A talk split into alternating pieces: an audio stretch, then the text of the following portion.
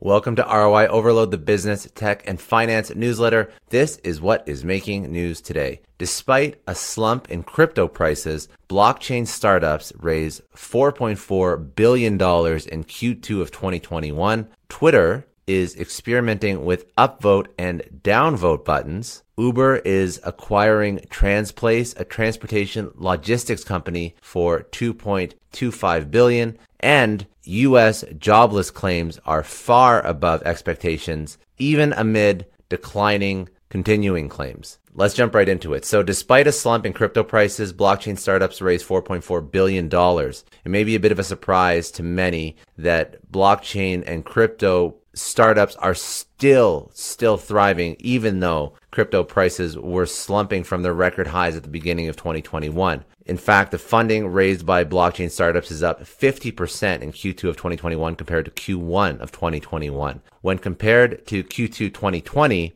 there has been a 9x rise or increase in total funding raised by blockchain startups. As per CB Analytics data, blockchain startups have raised $4.38 billion in the second quarter this year. If you do not know what blockchain is, well, you should start to read up and you should definitely subscribe to this newsletter. But it's the backbone, it's the backbone of almost every cryptocurrency in circulation. It's also the technology that is underneath the hood of not just, uh, DeFi or decentralized finance applications or cryptocurrency or coins, but has a lot of other practical use cases that can be implemented in a variety of different industries. It basically acts as the virtual ledger for cryptocurrency transactions or for just trustless transactions that can be implemented anywhere. So blockchain companies that, uh, the blockchain company that raised the highest amount in Q2 of 2021 amongst all other blockchain companies was Circle uh, they're a major name in the payment and digital currency space. The payment and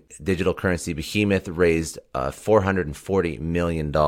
And Circle is now planning to go public at a $4.5 billion valuation after merger, merging with a SPAC vehicle. Also, Ledger a hardware crypto wallet developer raised 380 million, the second largest funding amount in the blockchain space in Q2 of 2021. It seems that uh, despite declining crypto prices, venture investors remain unfazed and their belief in the high potential of crypto and blockchain remains strong. Twitter is experimenting with upvote and downvote features. So Twitter users may see upvote and downvote options with the usual retweet and reply options. If the social media giant finds the outcome of the experiment they're running satisfactory, they'll probably roll it out to a wider audience. As per Twitter's announcement, they are currently testing the upvote and downvote options on tweets with small groups of users. The test is limited to iOS for now. Users who are part of the experiment have already made it public about playing around with the, the various experimental features. Twitter also announced that the iOS users who see the upvote and downvote option may see it in different styles. Some will see it as a thumbs up, thumbs down option, or as a heart icon and a down arrow, whereas some may see an up and down arrow. For now, Twitter did not indicate if the upvote and downvote features will be rolled out to all users, probably pending the results of this experiment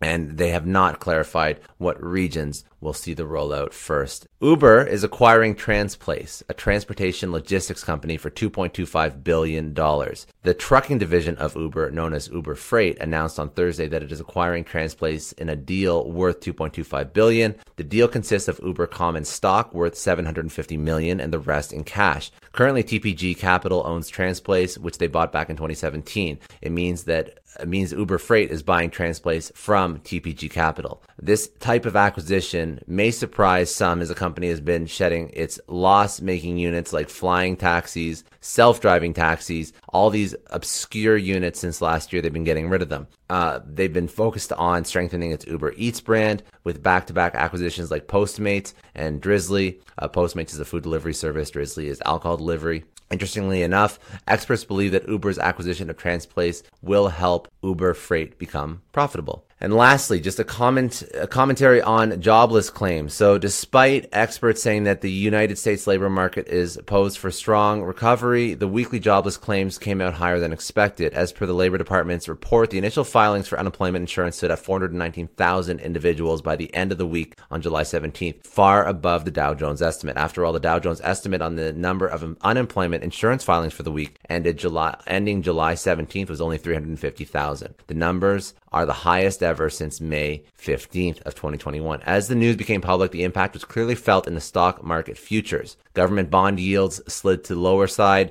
whereas Wall Street was on a somewhat negative slide as well. Amid all the negatives, the declining number of continuing claims turned out to be the only good news. The continuing claims came down to 3.24 million, declining 126,000 from the previous week. It's the lowest ever figure in the pandemic that we've seen in the past year and a half plus when it comes to continuing claims. That's it for today. If you enjoyed, share it with your friends, family, peers, coworkers, anybody who would have value or, or see value in this newsletter. They can go subscribe at newsletter.roioverload.com. Have a great